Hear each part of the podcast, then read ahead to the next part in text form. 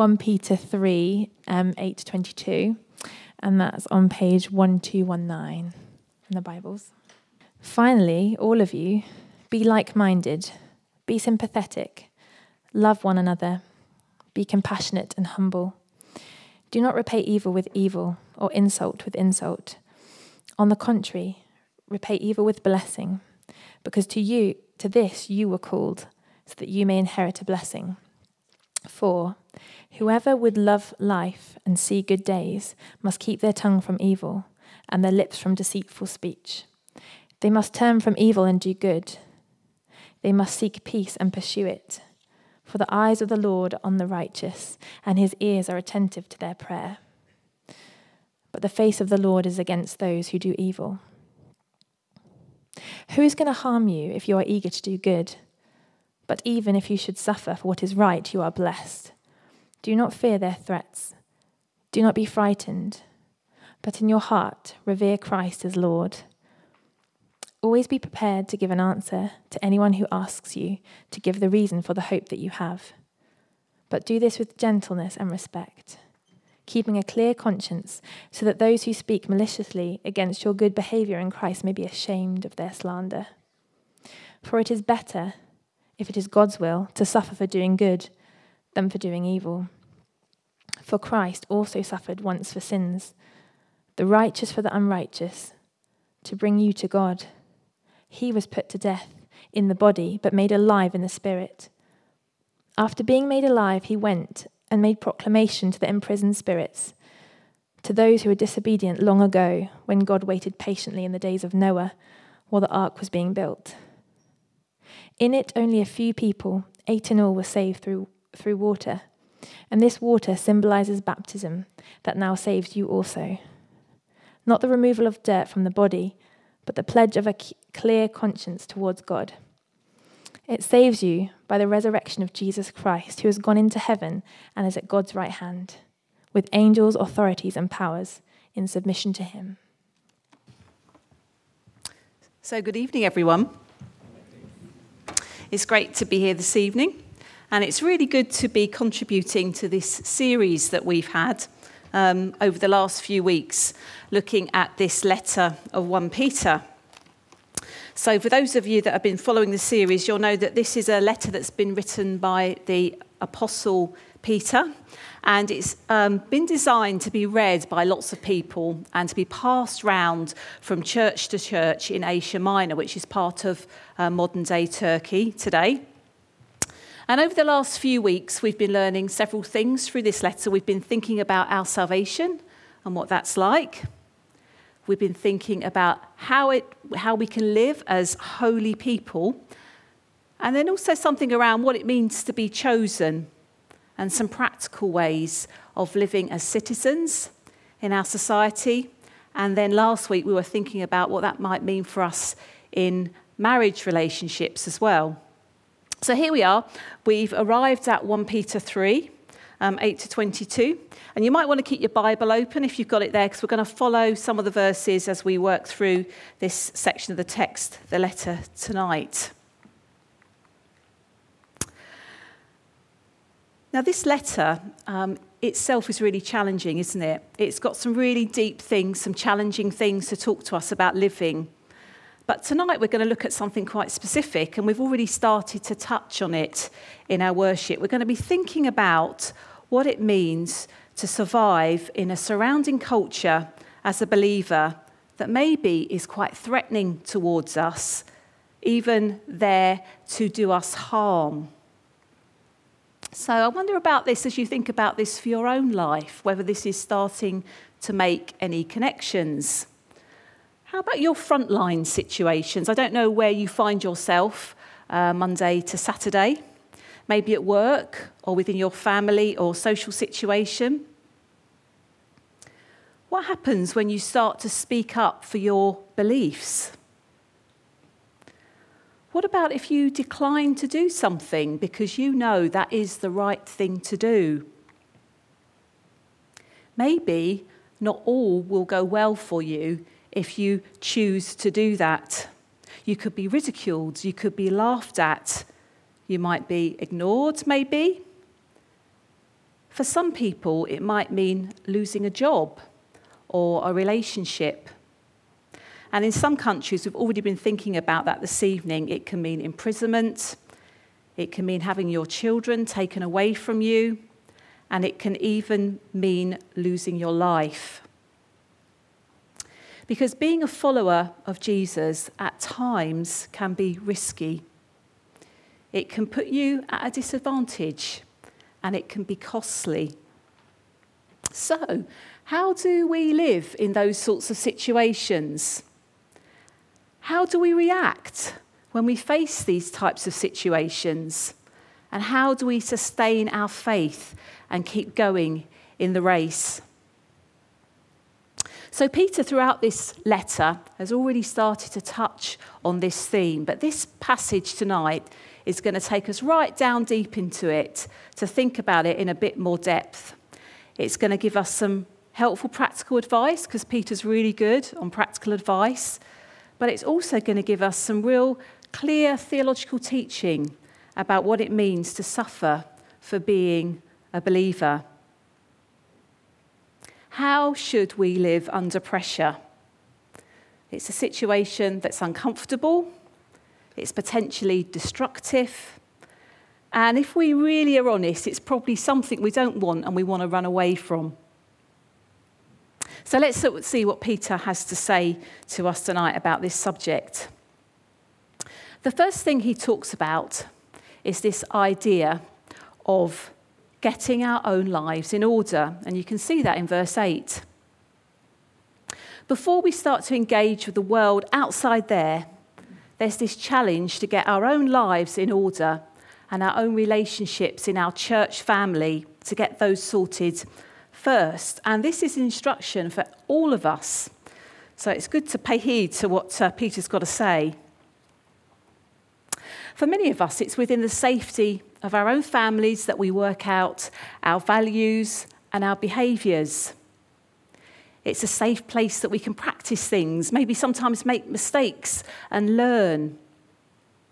But that learning can give us confidence as we practice. It can give us experience that we can then use as we go out into the wider world, as we interact with people that we don't know. And this is the same with our church family. It should be an environment that's supportive and caring. It's the place that we can get ourselves sorted out, a place that we can grow and develop. And we've been thinking about that as a church family over the last few months. It's also a place where we can learn to live as followers, even during the tough times. And this teaching is really important for us. If we want to be people that are people of integrity, where our behaviours match what we believe in in all situations, those 24 7 um, believers that we're challenged to be, then we need to be able to work out how to do this. This is not just about an impact on our Sunday life, but also in our whole lives.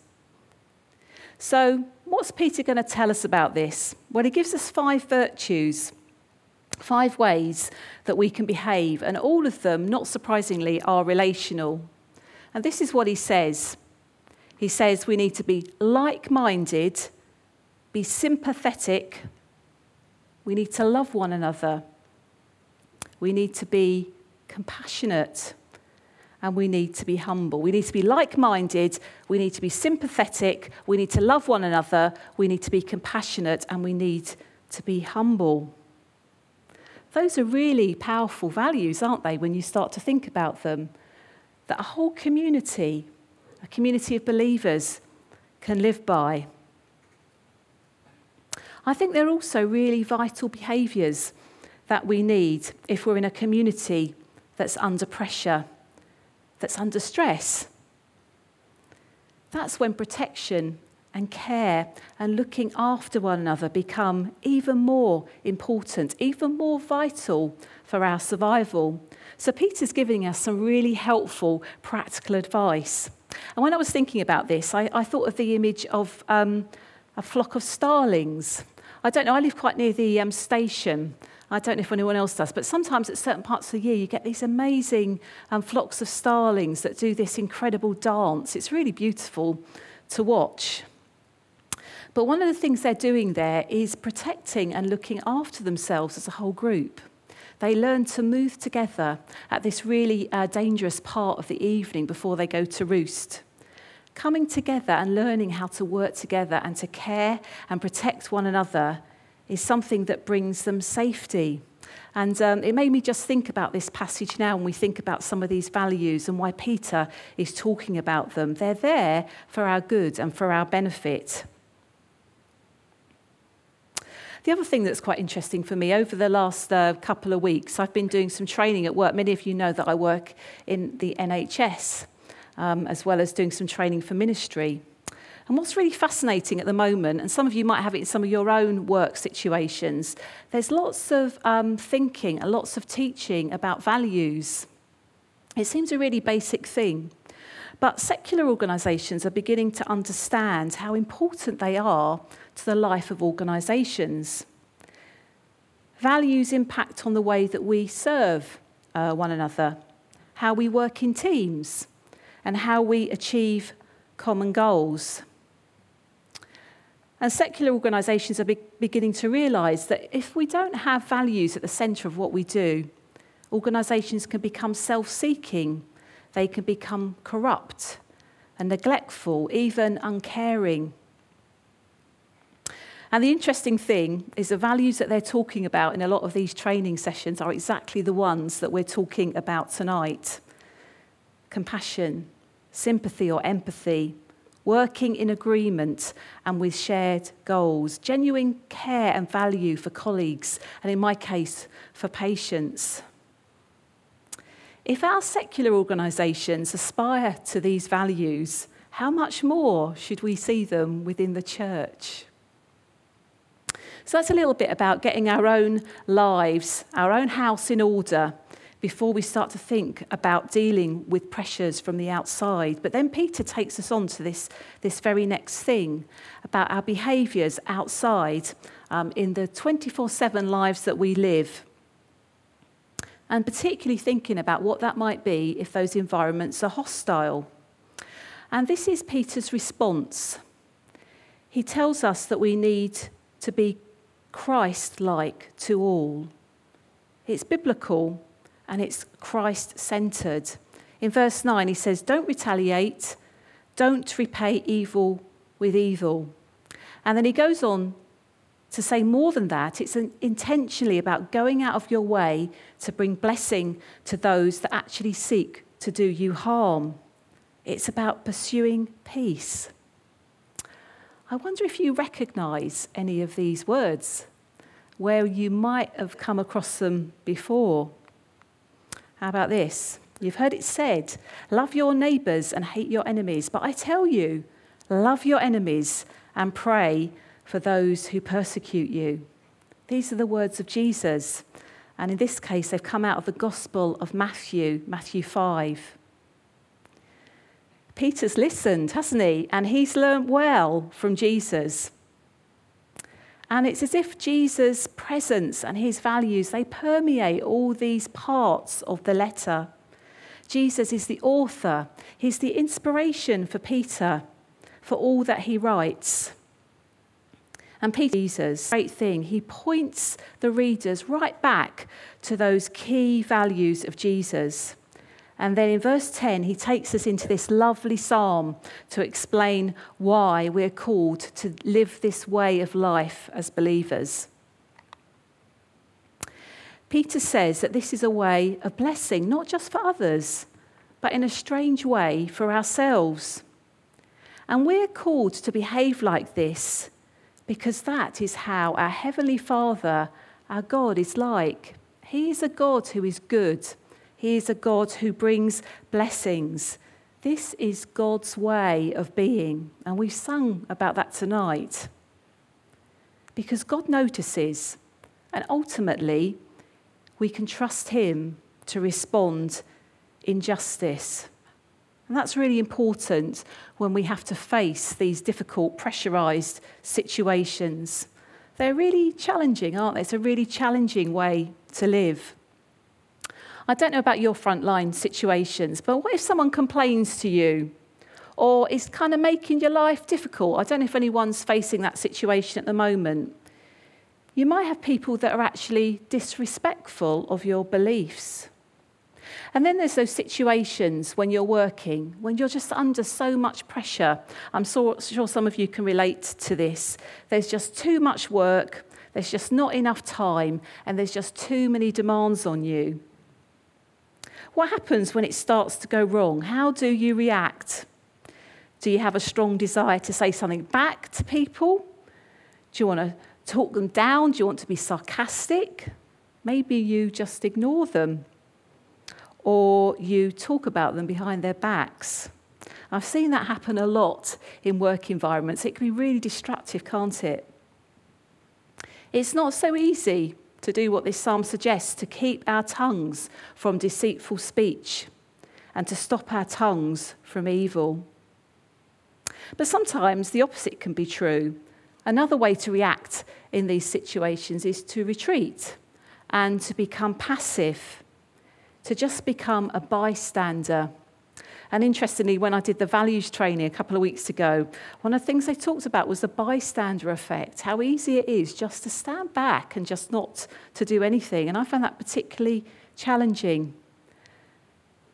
But Peter is telling us that in these situations, we're called to respond with blessing, with sympathy, with love, with compassion, with humility.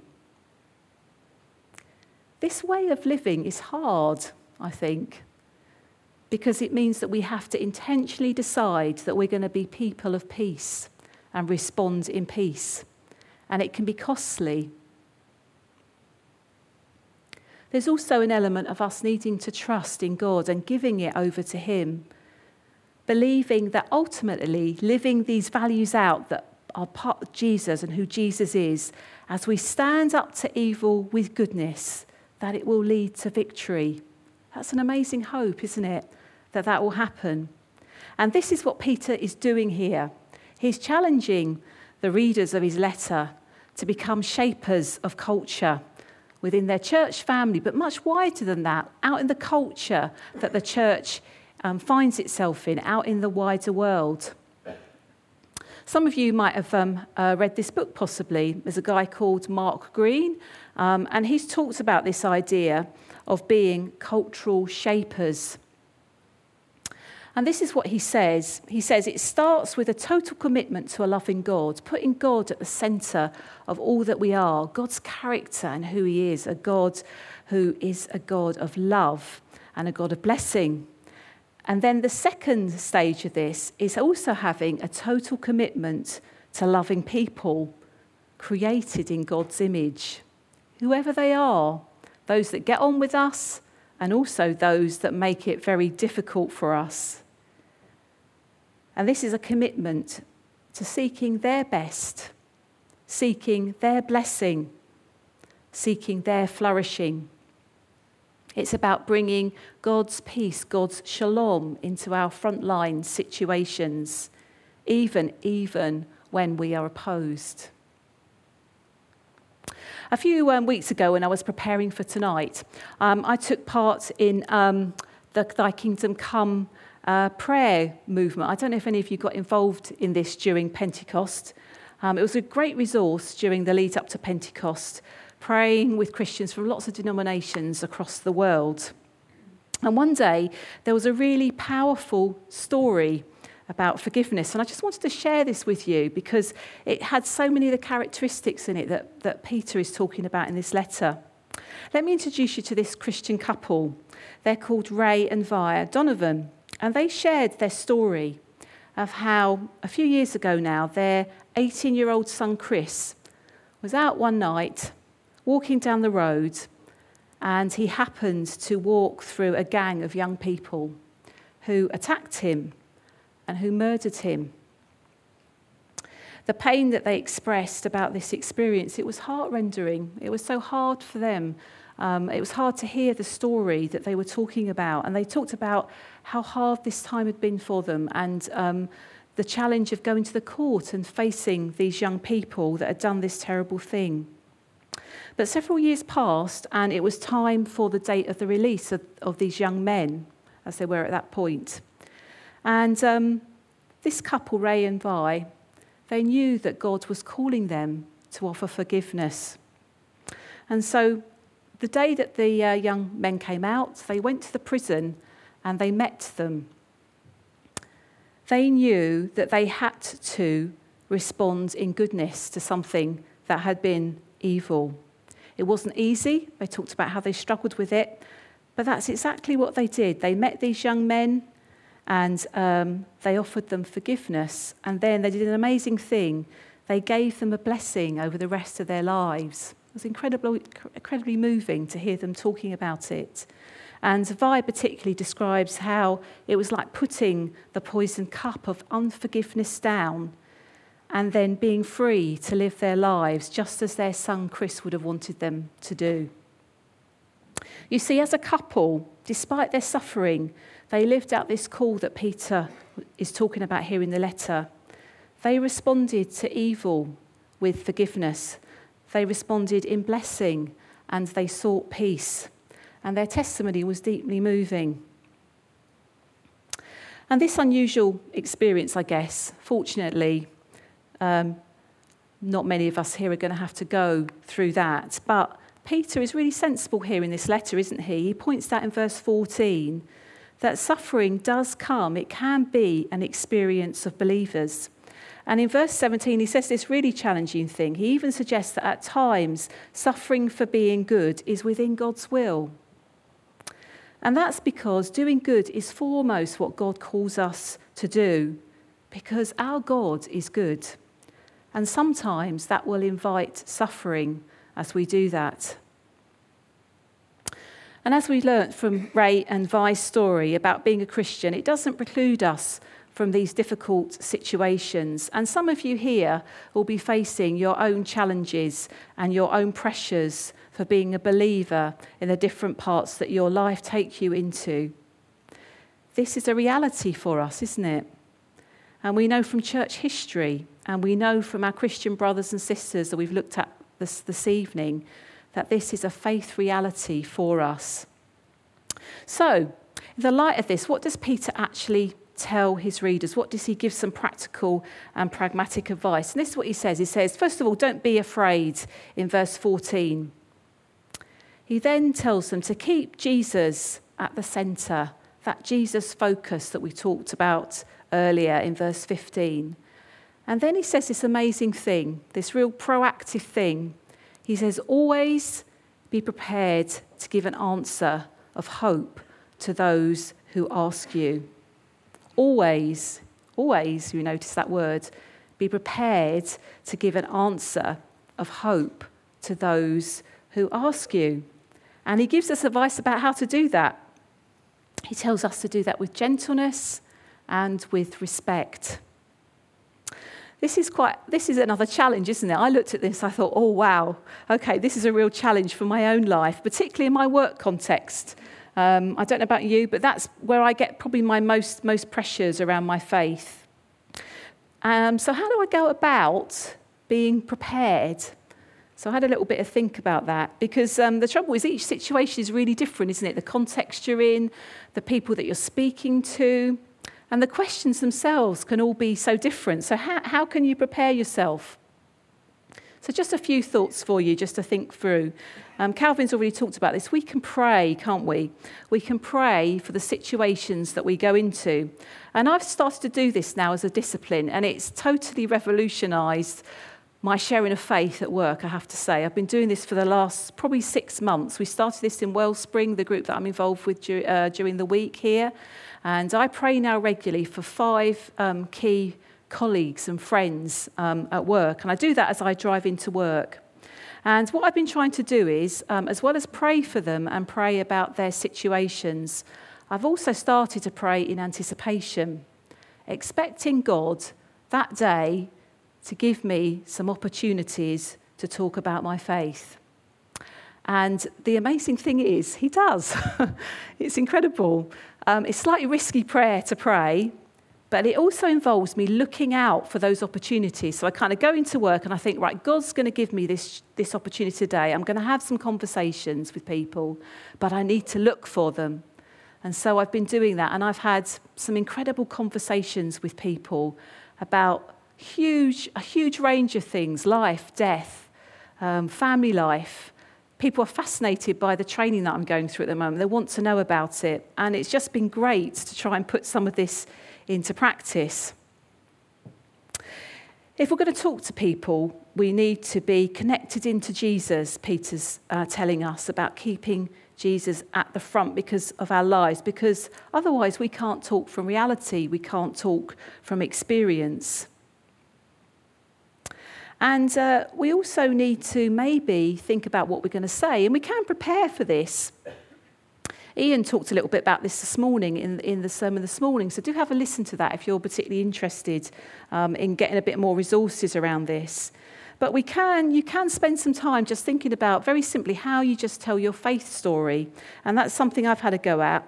Thinking about the words you might use, not using jargon, for instance, but talking about what Jesus has really done for each one of us and then the difference that it's made in your life.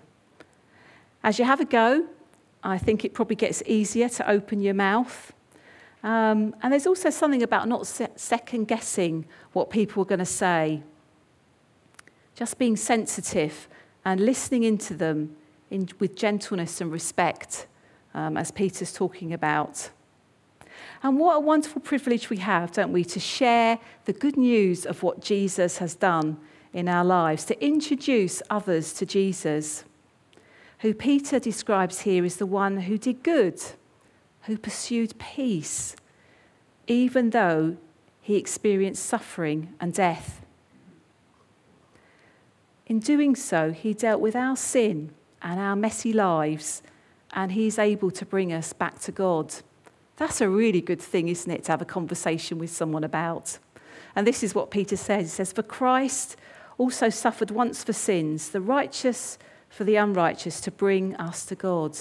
And that's basically what we're doing. We're introducing our friends and our colleagues, our family to Jesus.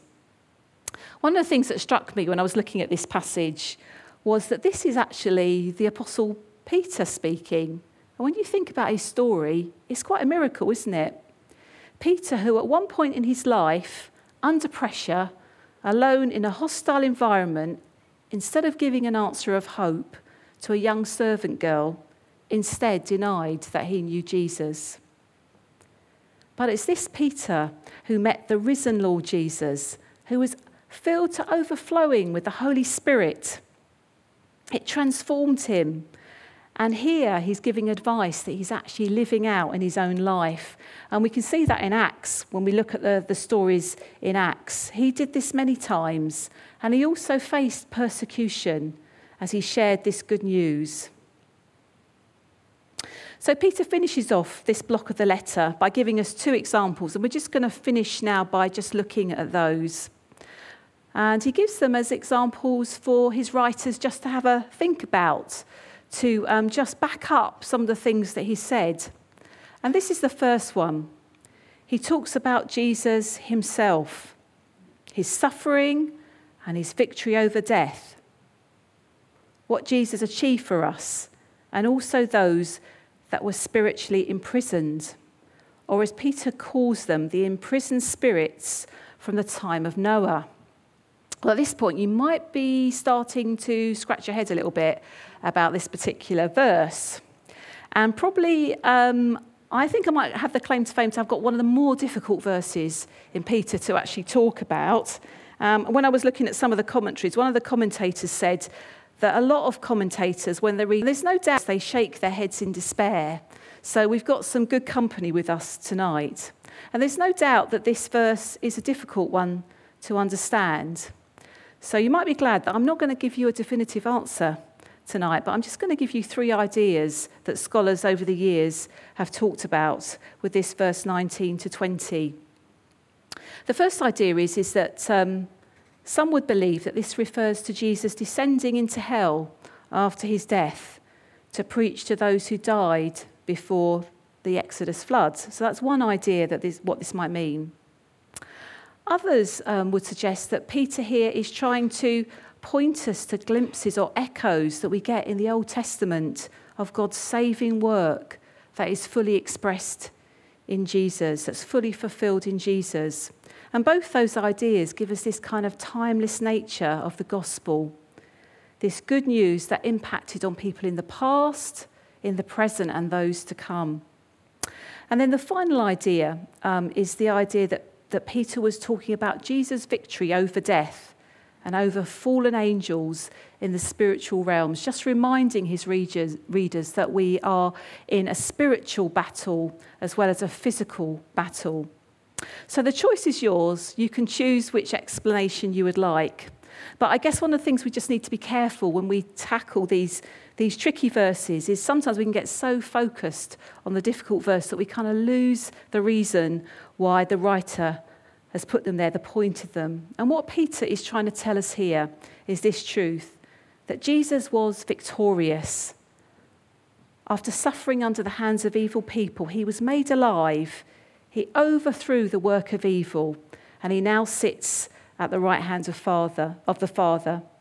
Peter's giving us this wonderful picture of our risen Lord Jesus, and it reminds us of this hope that we have that we can talk about, that even in suffering, we can experience victory. And that's an amazing hope that we have. And then this final picture that Peter gives us is this amazing picture of baptism. He uses the story of Noah to show the readers of how God saved Noah's family from the flood through the building of an ark. This idea that humankind, even though it received judgment through the flood, was also saved in the ark through the water. And it was a new beginning, a new start. And this is exactly the symbolism that the gift of baptism gives to us. As we're motivated by this personal response that we've talked about, this, this understanding, this belief in Jesus, as we get right with God and we come into God's presence, then it provides us with a really public and symbolic picture of dying to our old life and then being washed clean by the water and rising up into our new resurrection life that we have. Every time we see someone baptized, this is exactly what we're seeing. It points us to the hope that Peter's trying to tell us about. That no, even suffering can take away from us this incredible gift from God that we can know forgiveness of sin, that we can be washed clean, and that we can have a fresh start. And that we receive eternal life through Jesus his death and resurrection. So I couldn't miss this opportunity and to encourage those of you here, maybe that's not, that haven't been baptized, to think about this amazing celebration, this, this public showing, demonstrating to others that you are this person of hope that Peter is talking about about in this letter. And uh, we're quite fortunate because next Sunday, on the 23rd in the morning service, we've actually got there's an opportunity to talk about to talk about baptism. Ellen's going to be leading a group of us upstairs during the service, and we're going to talk about this this very thing of baptism and its opportunities to ask questions and find out a bit more about it. So if this intrigues you or you want to know more, do come and join us um, next Sunday when we do that in the morning. But let's just bring this to a conclusion. Peter, in his letter here, is reminding us to get our own lives in order by building relationships with one another that are characterized by Jesus' values. We then need to be people of integrity who live this out on our front lines, particularly when we're under pressure or suffering because of our faith. It isn't an easy way to live, but our righteous God sees all things and ultimately he will respond in justice. This is the way of Christ that we are called to. He modelled this for us in his victory over death, and his resurrection reminds us that we are people of hope who know what it is to be given, forgiven, and who have a new life in Jesus. Hallelujah. Hallelujah.